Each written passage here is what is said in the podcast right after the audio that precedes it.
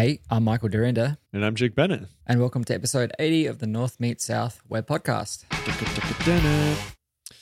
Hey, everybody. Welcome back. Episode 108. Is that what you said? No, there's no one.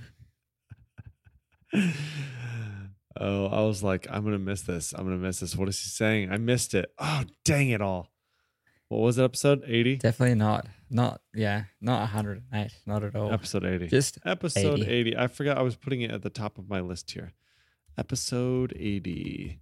So I don't forget. So when I have to do the thing at the end where we do the thanks for listening, show notes, all that stuff. So oh, I don't forget. I have to put it put myself a little note there. Mhm. Episode 80. Well, I am um thoroughly not knackered. Not that, just exhausted. Are those the same? They're not the same. So you are, you are knackered. Am I? Okay, I thought Yeah. knackered was like inebriated, but not that. No, No. no. Stonkered would be inebriated. Stonkered. Okay. Sloshed. No, Sloshed. I'm not. Pished, pished if you're Scottish. Pished. oh my. Yeah, I'm just knackered. Just straight up knackered. Dude, it's been a day. Uh, it's been a good day, but it's been a day. I What have, Built what a have you got yourself bed. into? I built a bed for Harrison today.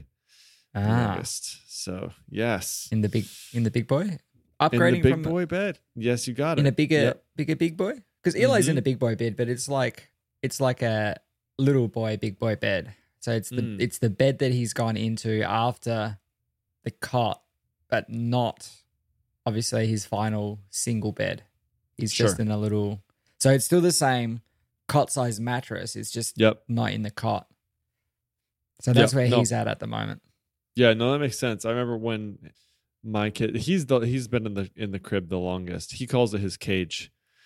You make me sleep in my cage tonight? Yeah, your cage, buddy. Um, Nice. but he finally figured out how to crawl out of it. He's been able to crawl out of that thing for forever. He just never realized it. And then the other night, he just came out, Daddy, I, I'm I'm thirsty. I need a drink. And I'm like, Where did you come from? Like, how did you just get out of that stinking crib? So Yeah. anyway, now he's so excited. So the cool thing is like I built uh my oldest uh bed when he kind of got out of the crib stage. And so I've to, I get to Mhm. build a matching one for my youngest. Nice. So that's pretty cool. Yeah. So but it's been it's, it was really hot out today. And so I was outside sweating like crazy and just working in the heat. It was but I'm good. I'm good. that's good that's good Yeah, what's your Yeah, what's your day held? We've, uh, I mean, we've had a bit of a break in the wet weather at least. So I uh, got a chance to go out and uh, mow down my weed garden yesterday, which was nice. Oh nice.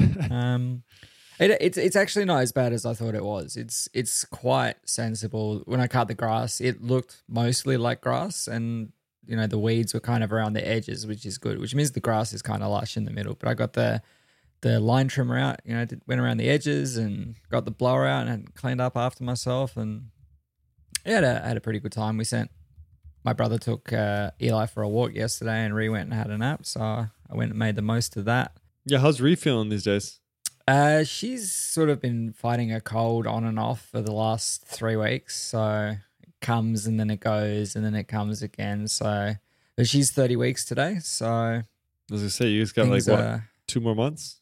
September. Yeah, it's in October, pretty much right? like that. Yeah, we've got 12 weeks. So, um, the baby will be here no later than the 30th of September.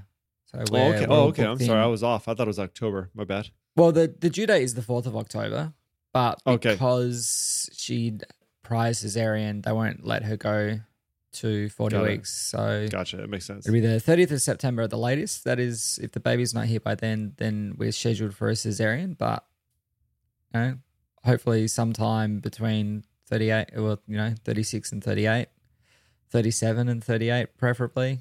Um, and, and not three weeks early like Eli was. I'd, yeah, I'd for sure. I'd like to avoid having to, to do that, especially now. You know, two years ago it was okay. It was it was an inconvenience, but you know, it was fine. But I'd I'd rather not be in the hospital for three weeks, yeah. No um, thanks. just with everything that's going on at the moment. So, but yeah, For things sure. are tracking well. Everything, you know, the baby's where it's supposed to be, and upside down, and partying, and the placenta's out of the way this time. So, it's looking to be smooth sailing at this stage. So, fingers Second crossed, knock on wood, all that stuff. Yeah, that's it. Yep. That's awesome. Good man. Well, I said to. Reese, as as soon as the second one's out, I'm going to go into the theater next, and I just have them get the scissors out and just not, not and for all you to chance. Americans, the theater is the uh, surgery unit. I think, right? As we're talking No, about. I think they actually do room. call it operating room. Thank you. I think that's what Mhm. they actually technically would call it in America too, but I don't think most of us would know that. The theater. Yeah. Right. Yep. Get it all taken care of at once. Why not two for one deal? That's right. Hey Doc, One in and one out. care of this? Yep. Exactly. Exactly. Hey So, man, I got a couple things on my list. Uh, on. so, oh, go ahead. Go ahead. No, no, hit us. I got nothing. I got nothing. Go. Yeah.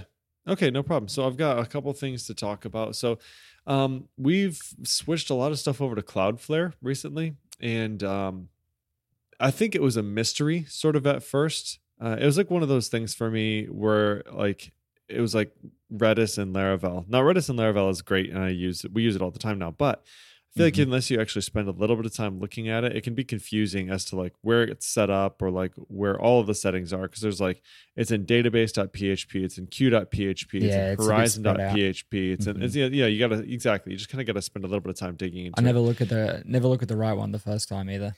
Exactly. Exactly. Yeah. So for Cloudflare, like that was um, a little bit of a, a mystery that I unraveled a little bit. It's not complicated, really, and you uh, you might be already aware, but uh, thought I could talk about that a little bit. Uh, I've been working on Then Ping Me's landing page. Um, So a Mhm. couple things about Tailwind UI as well as pricing and features, like how we were breaking that down and kind of like what our thoughts have been on that. Uh, and then also this new pattern with uh, uh, it's not new. It's not new. It's pipelines, which we use. But Zangle has a little library that they've kind of sprinkled on top of Laravel pipelines. That gives Mhm. you a, a little bit of syntactic sugar to do some of the. Uh, it what it reminds me of. It reminds me of HTTP, the HTTP client that comes with Laravel, as Yeah. opposed to like using Guzzle. You can do all the same things, but there's just a couple Mhm. niceties that are added in there. Uh, so those are kind of the three things that I that I had. Um, so Cloudflare, homepage, Zangle. Which one tickles your fancy? Uh, let's talk about Cloudflare first, I guess. Sure. Yeah. So have you had much experience with Cloudflare? Only only things that I'm using for uh, you know caching purposes. So putting the Laracon AU website sits behind Cloudflare. My blog sits behind Cloudflare, just for Yeah. you know those blue moon scenarios where where I get a ton of traffic at once. Um, Yeah, I you was know, gonna say, what's- often. Yeah, like for you, like what's the primary benefit have been? Like what what has been the uh and- is that why typically like you want to have that sort of built-in web application firewall that they uh, that they give you so Yeah. that if there's an attack or something you can kind of mitigate it. it's it's less around the attack and more around just having it always being available um and and having it fast around the world because I host it on a server in Sydney, but for someone in the US, that's you know the latency introduced by that that trip is a couple of hundred milliseconds, and then someone in Europe, it's probably 300 milliseconds, depending on where you are and the provider that you're on. So using something like Cloudflare means that it's always going to be snappy, mm-hmm. irrespective of of where you're viewing it from. And when it's when it's a blog and it's just realistically static text, it's not images and videos and things like that. You just want it to load. You don't want to have it. You know, you don't want to have to wait a second or two for a page to load. So it's it's Sure. nice from that perspective. Um, and, and that's the main thing that I use it for. I don't really look at any of the other tooling that Cloudflare use. I don't even use Cloudflare's DNS, the the one dot one dot one dot one. Okay. Yeah. So I mean, like there, I feel like there are a number of benefits um, to using Cloudflare. Like I feel like you touched on some of the most important ones, which is um, that you know they have locations like edge locations all around the globe, and so the response times are are pretty quick overall. Um, in addition, uh, depending on how you have it set up, and I can dig into that a little bit, you can either you can en- enable like a web application firewall which will basically intercept it basically puts cloudflare in between the requests coming in and your actual web server. So there's a tiny bit of intelligence. I think it adds about like 100 milliseconds maybe. That's, Mhm. that might not even be correct but um, to the latency but it uh, provides you some really nice features such as like ddos protection so like if somebody's hammering your site it kind of puts a little bit of a blocker in there and says it, it- Mhm. what it'll do is it will kind of um, almost rate limit their requests to your web server and it'll make them wait like a second or two before they can continue on. Uh, which will protect you from the sort of DDoS attacks. And then uh, it also adds a lot of monitoring and things like that too for free, which is pretty cool.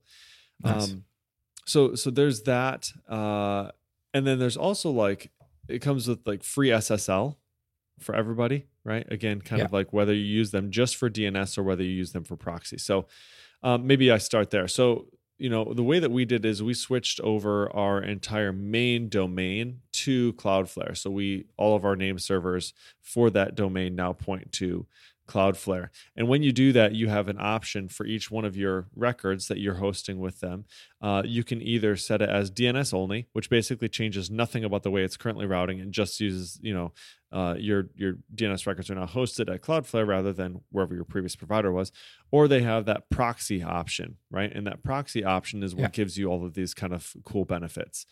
One of those benefits, and the, the confusing part for me was like, where is the SSL stuff happening? And that was the part for me that I didn't understand, right? And I think that Mhm. was that was sort of what I was talking about when I said like, here's here's how this made sense to me. So the way that it works is if you have proxy turned on from one for one of your DNS records, what they will do is they will they have their own certificate that they will issue for your root domain as a wildcard root domain, right? So they have SSL for all of your domains for your root domain for anything that you put on there. So if you ever use their proxy, yep, for all your subdomains exactly. So if you ever use their proxy option, it will have secured HTTPS for your for your site.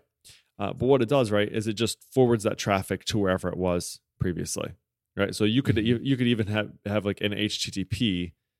It could be forwarding to an HTTP on your server, so you don't have a you don't have a cert on your server, right? Yeah, in But a lot of situations, it is.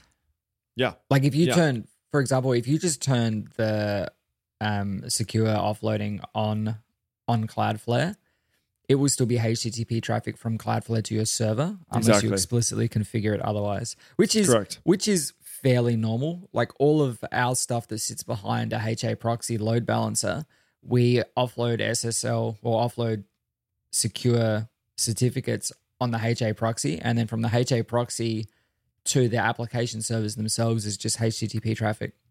Yeah. Now the only I think I feel like the only risk you really run with that is if you still allow HTTP traffic over that, it's a possibility that somebody could expose your IP address. And if they can expose your IP address, if they can figure out what the IP address of the server that you're actually trying to, you know, that they're actually sitting in front of, they could technically send HTTP traffic over that. But you, it's not really a risk because Not it's not like they can force one of your Yeah. clients to do HTTP and sit in the middle. So Especially not- if your application servers are sitting on on a class A network. Like if they're not exposed to the internet, you can have that. I'll give you that IP address. You're not going to get to it anyway. Sure. Yep. Yep. That's a good point. Uh, so they do, however, offer this option though that you can say, you know, maybe you maybe you've already have a pro- a server that has HTTPS on it, right? So maybe before you had Cloudflare, you already had a certificate issued. That's no problem either. They'll handle that as well. So they'll take the initial traffic, they'll HTTPS, and then they will pass the traffic to you over HTTPS, right? And you can force HTTPS over that connection, whatever. So you get you have secure traffic to Cloudflare, secure traffic from Cloudflare to your server, and all the way back through. Mm-hmm. Um, so that was the part that was confusing for me. So that's full mode. But then they also have this thing called full strict. And what full strict does is it handles the the secure connection from your client to Cloudflare. And then from Cloudflare to your server, what they will do is they will issue what's called an origin certificate. So they will create a new certificate and then you put that on your machine. And the cool thing about those is that they're good for like 15 years, right? Yeah. So it doesn't matter. You never have to really think about installing a cert on your server ever again. You install that Mhm. one origin certificate one time and you're done. And they will handle all of the front end. Like they'll handle renewing that root wildcard certificate on Cloudflare. So your HTTPS is always kind of up to date from your client to, to Cloudflare. And then the connection from Cloudflare to you is 15 years later. You don't have to until you have to worry about it. So Yeah. that was pretty cool because that's always like one of those things I feel like kind of hangs over your head, especially when you have like a lot of domains. Like you end up getting mm-hmm. an email on some random day that like, hey, your certificate is expiring, and it's like, holy crap, you better have caught that email. I don't know if that's ever happened to you, where like a cert expires out from underneath you. Has that ever happened? You you don't do that Not stuff. you said. I remember you for telling me that. Yeah. Yeah. For work, our stuff is is managed. So all of our certificates are part of um, system patching. So we've got a package that has all of our wildcard certificates and things like that in there. So if if the systems team updates the certificates, they just yum update all of the servers, and that's all done. For for my personal stuff, Taylor Otwell actually published back in 2017 an article on how to use the free wildcard SSL Mm-hmm. on Forge and Cloudflare and how to get that set up in in full like full SSL end to end encryption. So we can link that up as well. Yeah, that's like the full strict he was talking about as well, and that's actually the that was the blog post that I saw. But I still, e- even in looking at that, I didn't completely understand the flow. But that once I once I kind of dug in a little bit, that's it made a little bit more sense to me. So Mhm. I've been switching over to that as much as possible, like using Cloudflare. And like, so if you're fortunate enough to have a team that can do that for you, that's excellent. Um, the situation in which I've had this happen to me is like at the nonprofit I help at, right? They don't have anybody technically minded there. Mhm. And so if that's, if that email comes through and I didn't see it or whatever, yeah. yeah. Uh, thankfully, we I I, actually just convinced them to start using Odeer as well. So that's Yeah. good. So like um, that will monitor those certificates. That's that's good. Like ODA gives you that extra thing because it's not just your certificate expiring, but we've seen probably twice in the last three months where some intermediary certi- certificates have expired. And when an intermediary expires and you're not on the pulse with that, lots of weird things can start happening because it'll be things that you've been connecting to, for example, that have worked for a long time. And if you don't update the intermediaries or the people you're connecting to don't update the intermediaries, then those things can stop working as well. So having something like Odia and and using that to monitor your sites and things to make sure that everything is working and all of the certificates in the in the chain are valid because they can you know be revoked at any time. yeah. And typically no one does anything about it. You, you get the email, you don't get the email, maybe you don't notice it. And then the next thing you know, one day all of your stuff just stops working. And we saw that, you know, a few weeks ago where that certificate and then half the internet went blamo. yeah. Um and and speaking of the half the internet going blamo, the only downside to using Cloudflare is when something goes wrong, you see just how much of the internet relies on Cloudflare because it all Yeah. just goes kaput all at once. yeah. So Yeah.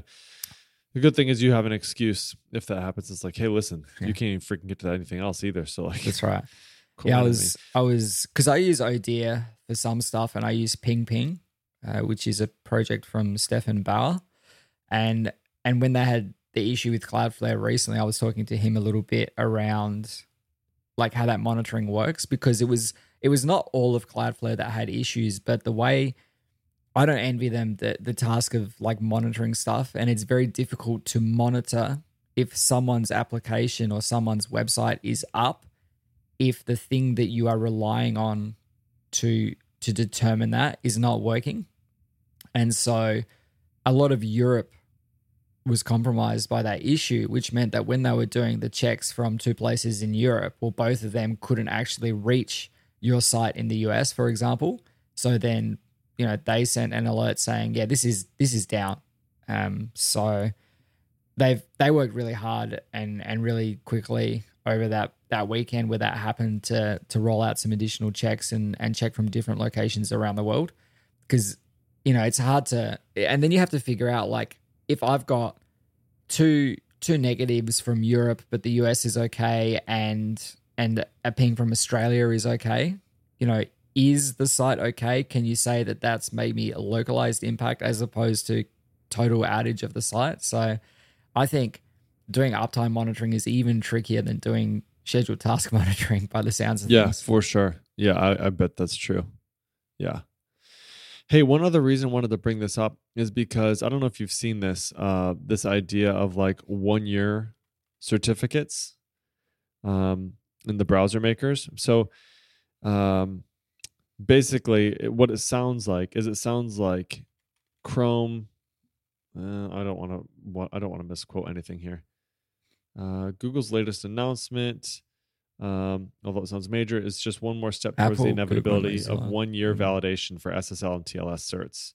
Yeah, and since Apple cleared the way for them to do it with their approach. Google has clear passage to do what they've longed to do for seven years, several years. The only change is that they've now put their official stamp on it. Starting September 1st, 2020, public SSL TLS certs will only be issued with a one year validity period from all major certificate authorities. Mm. So what that means is that so because some people might be saying, okay, well, so what? So what about Cloudflare? Like, what's the big deal, right? I mean, you know, I can still issue a five year cert from Yeah. my my certificate Sure. authority. But what I'm saying But is then very quickly that's not going to be the Chrome, case. yeah, when Safari and Chrome and Firefox all show that a certificate that is longer than 398 days in expiration is invalid, um, Yeah, you're going to have lots of issues. And this, this, I guess, without reading the article, I'll link it up in the show notes. But without reading the article before I make a, a wild claim, I would assume it's it's to avoid these issues where, like those intermediaries that get signed for Sure. five years or ten years or whatever, and then there's a there's an issue discovered in the the OpenSSL or or in the you know encryption protocols or whatever that Yeah. necessitates them having to revoke the certificate. Well, it means that you know those things usually don't happen until two or three years after the certificate is signed. So to to have a certificate that's renewed every twelve months as opposed to every five years minimizes the surface area of Yeah. that impact. And and like I said before, we've we've seen this now sort of two or three times in the last few months where it's had significant impact to heaps of people across the place. So um, It I think doesn't seem like an I guess it's unreasonable the requirement.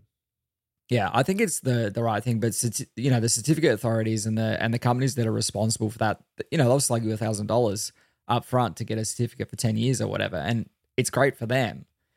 Um, but it's you know I think security, especially now with so much stuff is transacted across the internet, it's um it's definitely important. I think to to keep that security as tight as possible.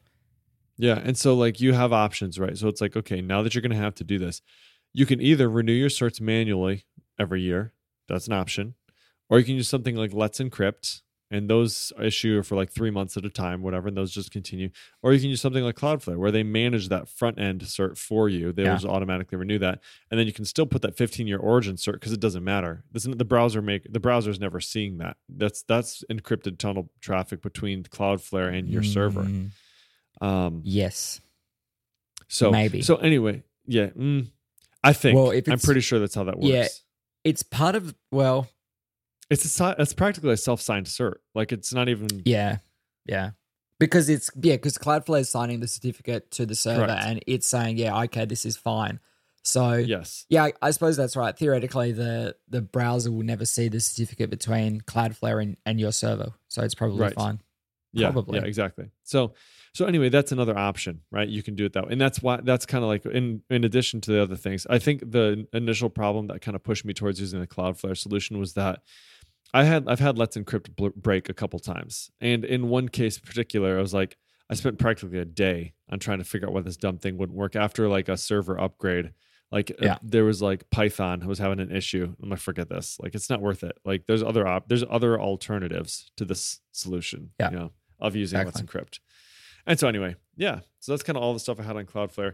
Um, and it sort of feels like Stripe. Like when you start getting into Stripe, like you realize, oh my gosh, there's all these other amazing products that I didn't even know existed that I now have access to because I have a Stripe account that's hooked up with a bank account, right?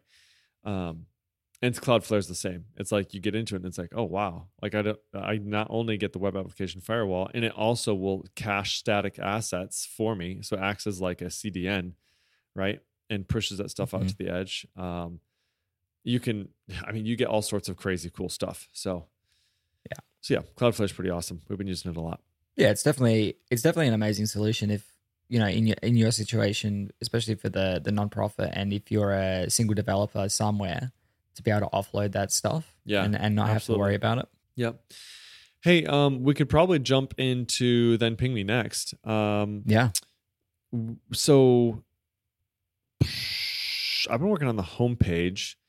Um, do we want to talk about that and pricing and like features, or did you have anything else you want to talk about before that? No, let's let's let's dig in because you've been Cool. You've been working hard on that and, and Yeah. getting it up to scratch, which is which is exciting to see. And uh, we could probably talk a little bit about our release plans now as well, and and our strategy for actually bringing this thing to to life, to existence, to putting it in the hands of people. Yeah, for sure. So we've had a sucky, crappy homepage up for a long time, pre Tailwind UI, if you will.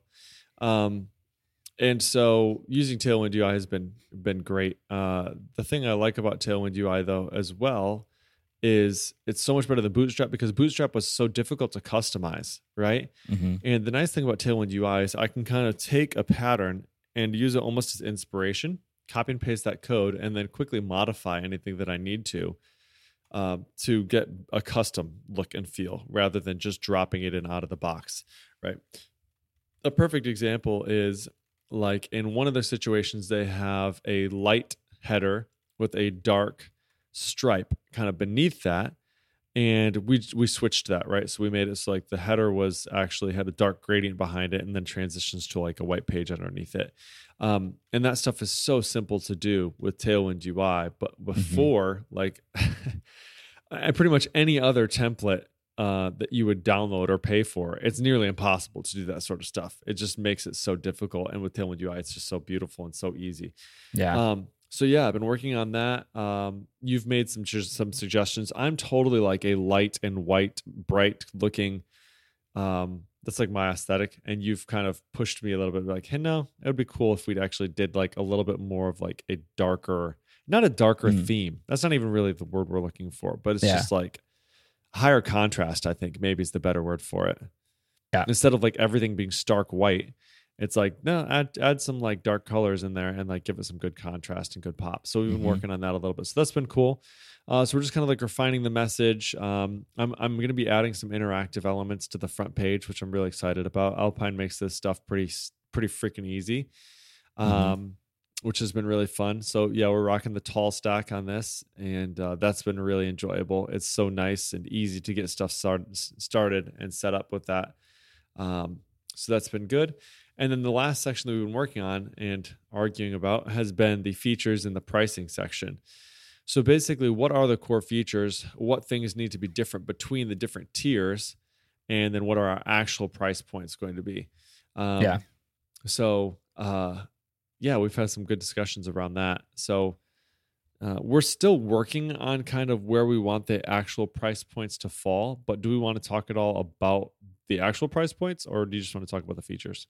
No, I think we'll leave the we'll leave the pricing itself out, but I do want to talk about how we're how we're sort of thinking about modeling the pricing and and how I think it makes sense for for this type of solution, especially the way that we're selling it as a as a Laravel specific thing. So some of the competitors in the market will sell this based on the number of of monitors you have, right? So for example, one of our competitors says for the base plan, you get 50 monitors per month, or you know, whatever. You get 50 monitors included as part of your package. So that basically means that you could have five applications or six applications all sharing that same um that pool of Plan. tasks. Yeah. yeah. Yeah. And so you could spread that out. The way that that we're doing it, because it is Laravel specific, we're going to do it per project or per application, which I think makes the most sense. And then when you set up a project, you can have as many scheduled tasks as you want within that project. And whether that's one one task or 20 tasks or 100 tasks, it, it doesn't matter to us, right? It's it's all within the context of that project. And then we will say, you know, the the number of log days you get. So we'll show you the last 7 days or the last 14 days or the last 30 days, whatever the number is. It, you know, it's just it's just records in a database, so it's not really that important to me in terms of of what that is. Where it really comes into it is that you get a project um, or a number of projects, and then for a for a business, like if you're an agency, for example, we'll just say you know unlimited projects, unlimited tasks, and and go from there. Um, so I think that's that's kind of the way to do it. I don't think there's any real reason to limit a project to say that you can have one project and 10 tasks because that's not that's not how we build applications, right? We want to monitor our, our application. We don't want to monitor parts of our application and you don't want Yeah, to have totally. to sit there and decide oh, well, these 10 tasks are important, but these ones are not. I think if it's a scheduled task, it has a very specific purpose to your business and a very specific reason to be. So to, to to say that you know you have to decide which is an important task and which is not, I don't I don't agree with, and it's not how I want my like anything that runs in any of my tasks. Horizon work, and not Horizon work, Horizon snapshot. It's not important to me that the snapshot data exists so much as that the task that is there, like we want that data and we want to we want to know that it's reliably running. Um, so you know, I don't want to have to decide that we don't want to monitor that. Um, just tell me if it doesn't work, right? Because if it doesn't work, chances are that some other task isn't working either. Um, and so it's important to know that. So also depending Um, on the way that or just kind of based on the way that we're setting these things up which is that like the best way i hate to use the word ai it's not right? That's not the word but it's basically it's automatic um everything is automatic about it. So it's like it intelligently looks at all of the jobs that you have and automatically updates them on each deploy. So how would you even suss that out to say like like it would be so silly if like oh yeah your project worked when you started but that was when you only had 10 monitors. Now that you added a new one what are you going to do throw an error in the console? Be like we didn't we can't update your job Yeah. list because you're over the limit? I mean that doesn't make any sense right? Yeah. so yeah i think we want you to project-based is- monitor. yeah, we want you to monitor your project. It's Correct. important that your pro- and as your project grows, with- naturally the number of tasks are going to grow, and it doesn't change the number of projects you have. We we do certainly have the ability because this was something that we considered very early on. Was what if someone just gets like one project key and then uses that for multiple projects? Eh, won't work. You can try it, uh, and you'll find out the hard way why that's not going to work. So the yeah, it's it's definitely there. Uh, so you know, one project, one and and and as many tasks as you have, like whatever. That's whether you have one or ten. You know, if you've only got one project, chances are you don't have a thousand tasks in it, most likely. Yeah. And so we do it that way. No teams uh, for for that. But then if you go into a, another level where you've got multiple projects, chances are you're a little bit bigger and you need to share that stuff. So we'll let you have team access, and and you get a number of team members. So it'll be you know ten members or twenty members, whatever it is, um, whatever we decide, and you have uh, more than one project, right? So you have a number of projects, you have the ability to have team members, and you can just invite people into that team, and they can you know check there, and they can set up notifications and all that kind of stuff. And then there'll be a third tier, which would just be the unlimited team members, unlimited projects, and unlimited monitors, and and off you go. So all of the features will be available to all of the tiers. I don't think it makes sense to to restrict the features. You, you want to know anything that fails in any of your projects, whether you've got one project. It could be one project that's generating you ten million dollars a year, right? So it's important that you have all of the features, whether your project is generating ten million dollars a year or thousand dollars a year, right? Because sure. that thousand dollars is significant to you. If if that's what it's generating, then then you want to make sure that you're making that thousand dollars a year. Yep. So all of the features for all of the tiers, it's just how many projects you have access to and and how many team members, or if or if you have team members. Yeah, so it keeps our pri- it keeps our feature list really simple, right? Um, or, or I guess the other th- way to say it is like you know the feature differences or the tier differences are actually quite minimal. Like it really Yeah. is like there's only kind of two columns that are going to be different, which is the number of projects you have and the number of team members that have access to your projects. Yeah, so that's kind that's been kind of cool. Um, one other item that uh, I wanted to talk about with Tailwind, and specifically on this homepage, is uh, specifically in their pricing section, they use grids, like CSS grids. So we talked a little bit about this, you and I did. Um, what's your experience been with CSS grids? Have you been able to use them at all? Uh, the only place I've used grid is when I copied and pasted some Tailwind UI stuff for a form, and Okay. that happened to have some grids in there. But I've, uh, I've, I have one time used CSS grid and Tailwind specifically to build a calendar. So I Oh, needed really? to Nice. display a calendar, and so that was the perfect thing because I need seven columns and however many rows I need, and there needs to be a nice gap around each of those things. And it took me a couple of minutes to like read the docs, figure out exactly what I needed, how to put the spacing in there, and, and that was it. Like it was done. And so now I've got this good looking calendar that that has the information I need in it, ready to go for me. So Yeah, grid that's is it. so that's the extent of of my Yeah. of my gridding. Yeah, so the, the cool thing is like if you just need to lay out a simple grid like that and each each one of your cells in that grid, for example, needs to take up or needs to be a specific specific space and, and whatnot. The grid works amazingly for that, and that's fine. It also works great for like if you're laying out like a actual, you know, we've had I think I don't know if Bootstrap was the first one to introduce grids, right? This idea of like columns and gaps and all those sorts of things, which is it's just great. Um, But the thing that I really appreciate about Grid that I think Tailwind utilizes it well for, um, maybe I think, uh, mm, now that I say that, I'm not exactly sure if they actually do in their pricing section or not. But what it is is it's overlaps. So in the past, you've had to use absolute positioning. If you ever wanted to do something where you wanted to have one position sort of or one element sort of over top of another element, but sort of like just to the side. So I'm trying to think of a good example of this. We've used like negative margins to offset Yeah, sure. That's a good way to say it. That's a good way to different elements. So I think a, a fairly common one that you see a lot is like a screenshot of a product that Okay. that overlaps. So you wouldn't you would because you want it to overlap upwards. So it's like hanging over the the top section and the bottom section. So you would actually render that outside of the top section Correct. and then use a negative margin to like hoist it up so that it sits yeah. over the two things, Yep. which breaks the flow of the document and things like that a little bit.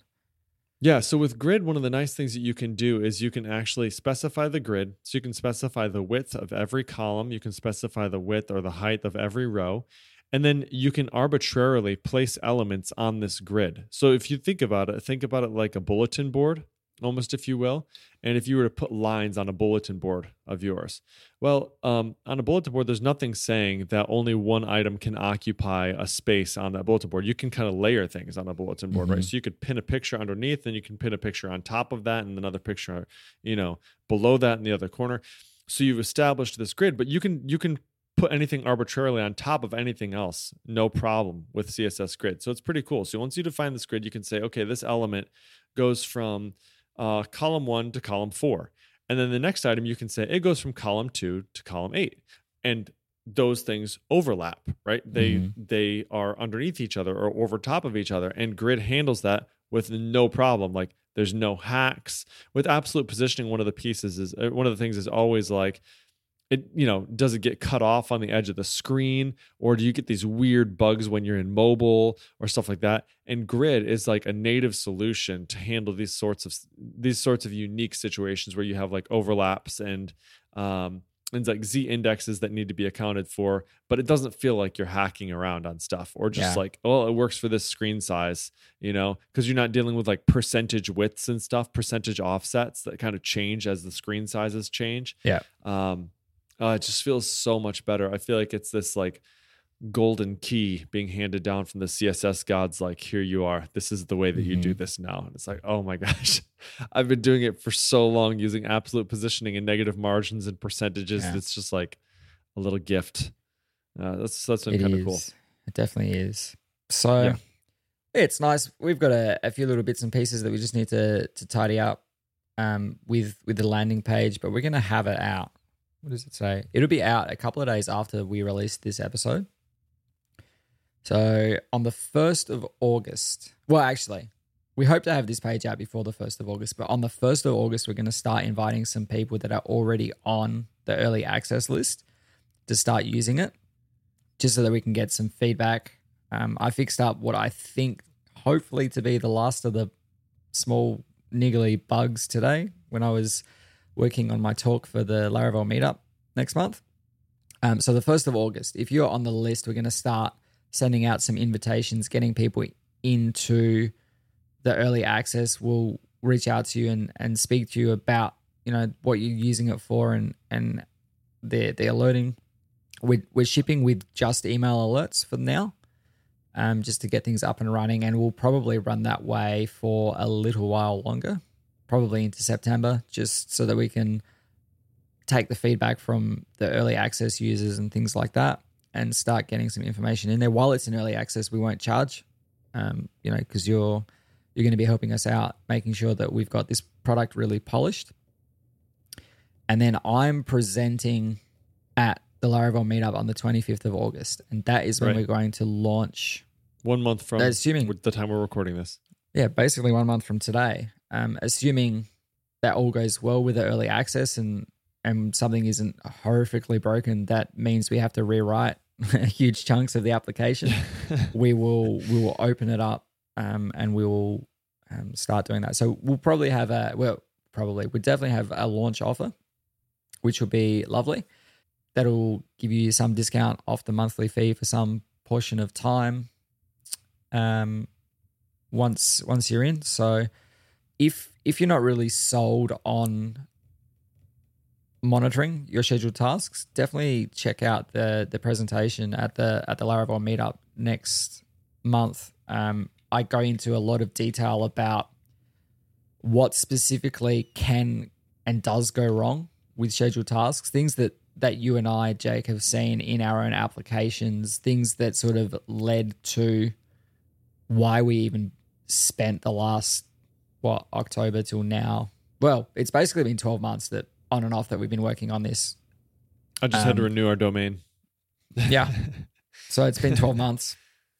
Um, and, and, you know, talking about cron specifically, like what is cron and, and why Laravel's schedule, task scheduler is nicer in a lot of ways and, and some of the things that, that we've bumped on things that you wouldn't, you know, maybe more experienced developers are aware of these things, but there's still things that can slip through the gaps. And if you're not monitoring, you don't notice these kind of things, you won't ever see them. And there were things in in my main application at work that we just didn't have any visibility over, so we didn't know they weren't working, um, or or they weren't working as we expected because there's various various degrees of not working when it comes to scheduled tasks. Yeah, So I talk about- I talk about all of these things um, in in this presentation. So I hope hope that you learn. It's not it's not going to be a a a talk about then ping me. It's going to be a talk about things that you need to think about when when you're working with scheduled tasks in in applications. So I will I will touch on then ping me right at the end. That's where the, that we will announce officially the the launch and the there will be a Laravel meetup discount to go along with it as well. So yeah, we- cover a lot of stuff. Well, I say we. I cover a lot of a lot of stuff in this talk. I move very quickly through lots of slides. I've finished finished the slide deck now. nice. Uh, That's awesome. which takes me to let me. uh, That came along one. pretty quick, honestly. Overall, I feel like for Yeah. as many slides as you have, that's I have I have 192 slides. That is the the final deck. Um, I, I, that is the completed deck as of right now. I may shuffle some things around and add and remove and change things. Um, I'm I'm really looking forward to giving the presentation as I was like building it out and coming across all these different things Mhm. and finding what we're doing, um, and and how these things can sort of be a little bit painful. It it really I th- I think it's going to be an informative talk, and and one one of the sort of more planned out and considered talks that I've ever given. Most of the time when I speak at my local meetup, it's it's like two days before the meetup that I realize that I'm the one that is actually going to have to present, and so I will make something up in two days. So this one has has been a little bit more planned out and a little bit more considered. yeah, But the sure. the we one the one through. yeah the one key thing that I want to say is that monitoring is not error tracking when it comes to scheduled tasks. Yeah, yeah, that was that was something I feel like we got hung up on on pretty uh, pretty early on. We kind of had to make that distinction. Be like, no, no, no, this is not error tracking. We're not we're not rebuilding Sentry and Bugsnag, right? That's not what we're doing. Yeah. yeah, yeah. Good, good point. Good point. Hey, man. Um, I feel like maybe we could talk about the Zaengle pipelines thing real quick, just the library, and then maybe hang this one up. What do you Yep. think? I think that sounds good. Cool. Okay, so let me see if I can pull this stuff up real quick. Here it is. Handling complex data flows. So there's this there's a post out there by Jesse Schutt, and um, he kind of talks through how they use pipelines, just Laravel's default pipelines, um, to take something that was previously in a controller that maybe you have uh, handled through private methods, but this sort of these multiple things that need to be happening when a user signs up uh, for their uh, you know for a new account or something like that, right? So instead of trying to squash it all into private methods or even into separate jobs and things like that. They kind of break it up into three things. So they have the request and the response, which happens in the controller. So that's part one. Part two is the data itself. So what's like all the pieces of information that are coming in, username, passwords, errors, whatever. It's like a DTO, if you will. And then they have the logic that acts upon the data. So really the way that they break this up is they leave everything in the controller that needs to stay in the controller. They put the request into a DTO and then they have everything else run through pipes, which is essentially exactly, Michael, what you described last time I think we were on this show, which was how you broke up uh, the entire process of how we figure out if something needs to be alerted or uh, how we need to update the task versus the execution versus the project based on what type of ping we're getting in and those sorts of things. So pushing all of that data or all that logic flow into pipes. Um, and so basically, through this process, uh, they talk through some of the things that they discovered, and they've created a nice little package out of this. Um, some of their out of some of their conclusions. So basically, some of the things that it adds is, you know, how I was saying before, it reminds me of the HTTP client that you get in Laravel now. Uh, in a pipe right now, I believe in a pipeline uh, in Laravel, if you get an exception, it just kind of blows everything up, right? And then you can catch that on the outside if you care to. So you could wrap your entire pipeline in a try catch um, mm-hmm. and then handle those exceptions on the outside. So you can catch the exception and then do whatever you need to do, just like you would with any other piece of uh, PHP code. Um, one of the other things you might consider doing as well is something like a database transaction. So it's very possible actually probably typical that if you're passing a piece of data that is going to be persisted to your database through these pipelines, um, you don't really want to write that data unless it all works.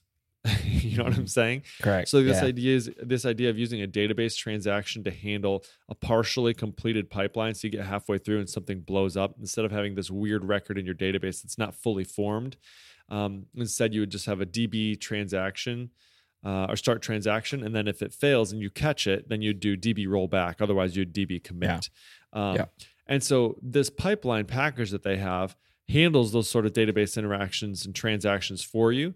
So instead of calling um, app pipeline and then through pipes, uh, then whatever, you just say with their thing, you say um, new pipeline class. And I think, let me just look at it real quick actually it basically takes three arguments. It takes your traveler, your pipes, and then a true or false based on whether you want it to be using database transactions or not. Uh, then, if it blows up, it swallows that exception for you. And then at the end, you just have this you set the result of the pipeline equal to a, a variable, which would be called like response. And then mm-hmm. you can check at the end did it pass? Did it fail? Did it have an exception? What was the message of the exception? Right? You can get the exception itself. So it kind of just wraps a lot of these things that are common common things you would want to do when using the pipeline flow um, and gives it to you in a nice little nice little package format and then also gives you some tips on how you can test as well i know one of the things that i've had a problem with um, michael i'm not sure if you had an issue with this or not in in a pipeline situation that I have in a project that I work on, I'm actually passing the model itself through through these pipes. But mm-hmm. what I mm-hmm. found is that in a lot of the situations that I have, like halfway through those pipes, I actually need like an additional piece of information that's not on the model itself. And so the question then becomes, well, do I pass an additional parameter to the rest of my pipes? Like, or how does that work right like how do i do i switch out which parameter i'm passing through this sort of middleware stack almost mm. um, and so the solution that they have is basically you register this dto that then will accept your model item and then you can kind of pin on any other additional things that you want to pass through the rest of the pipes yeah. uh, so you don't have to worry about like what is it you're passing through you just have this fully formed DTO that knows in this list of pipes, I'm going to need these three things at some point. And then you can set or get those out of that DTO at any point in your pipeline.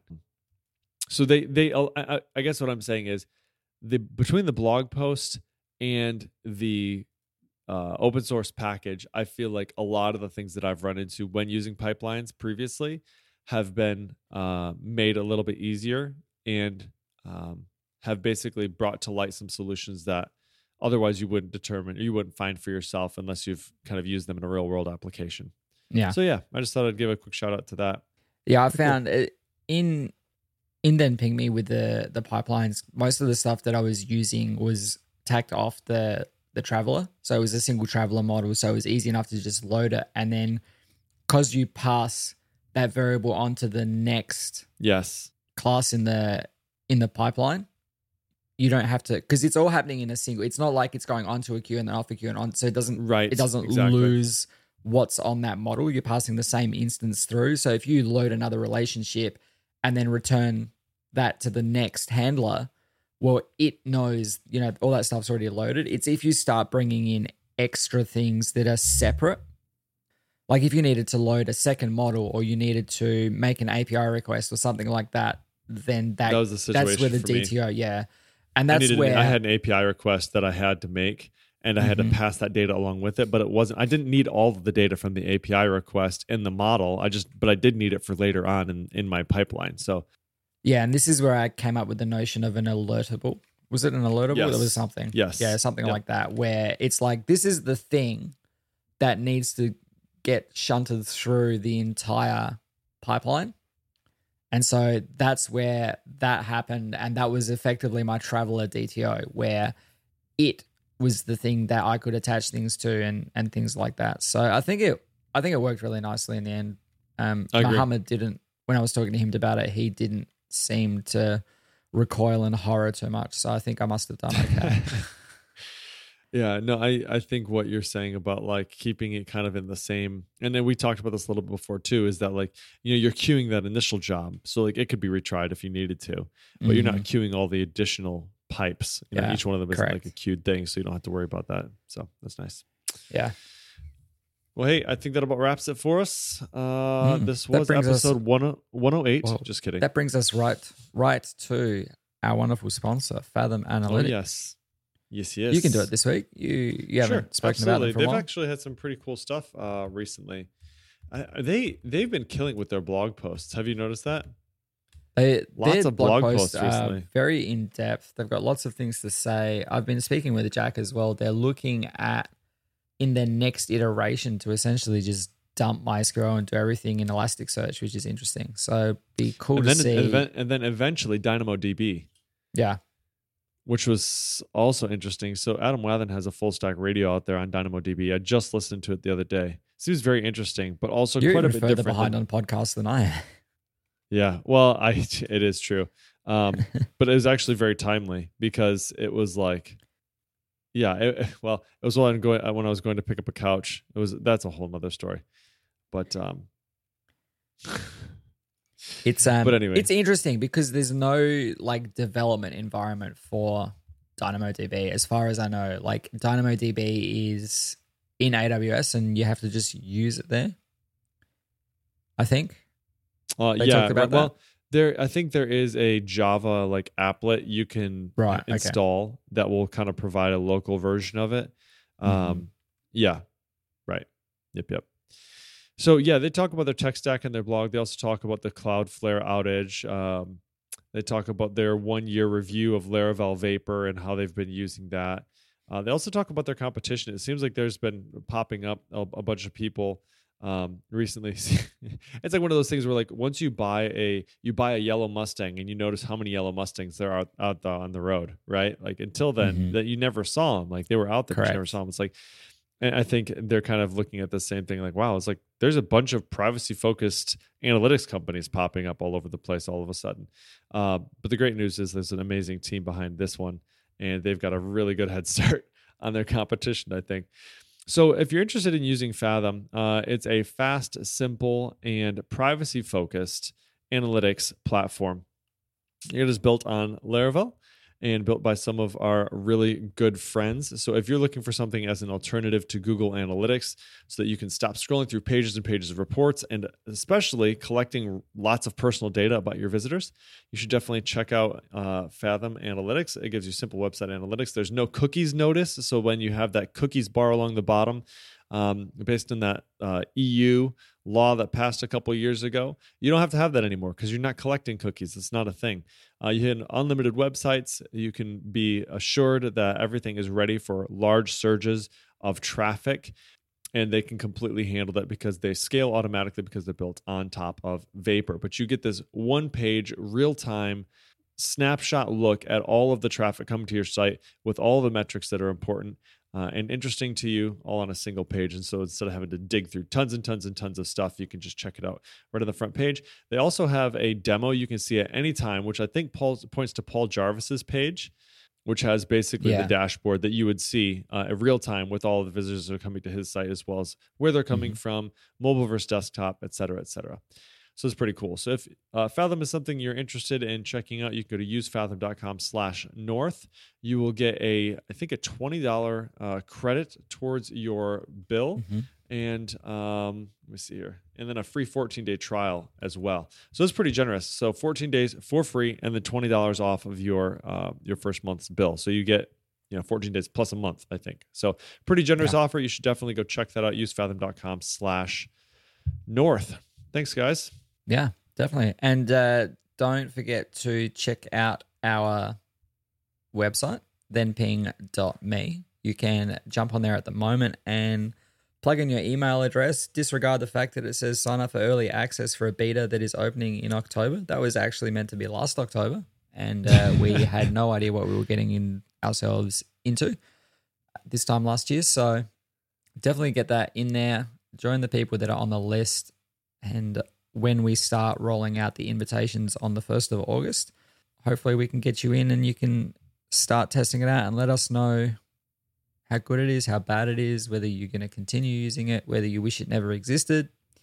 Um, and it'd be interesting to see how how many people turn up the issues that that we kind of didn't know existed until we were running these things on our apps. So it'd be yeah. interesting to see how how that goes for people. Um, yeah. I suspect there will be a few people out there that will have not broken things, but just things that you you don't know would be affecting your application until you were monitoring it. Yeah, I think well, I think it'll be actually surprising to people. Honestly, I really do. Anybody who's got mm. an app that's like semi complex that has a lot of scheduled jobs, you'll probably find something. You'll probably find something. Mm-hmm. this was episode 80. Thanks so much for tuning in. You can find show notes for this episode at north meet south audio or north south north meet south. Yeah, north meet south audio uh, slash 80. Uh, is that right? You're looking at me like I'm weird. Is that right? Because you don't okay. remember our website. I know every single time. It's every week. I don't know if you noticed that. Uh, you can also talk to us on Twitter at Jacob Bennett at Michael Twitter or at North South Audio and then you can uh, give us five stars on your podcatcher of choice. That'd be really appreciated. We would, uh, we will thank you individually. Do that. We'll thank you on the show. Yeah. Great. Yeah. All right, everybody. That's it. Thanks for listening. We'll see you in two weeks. Amazing. Bye all.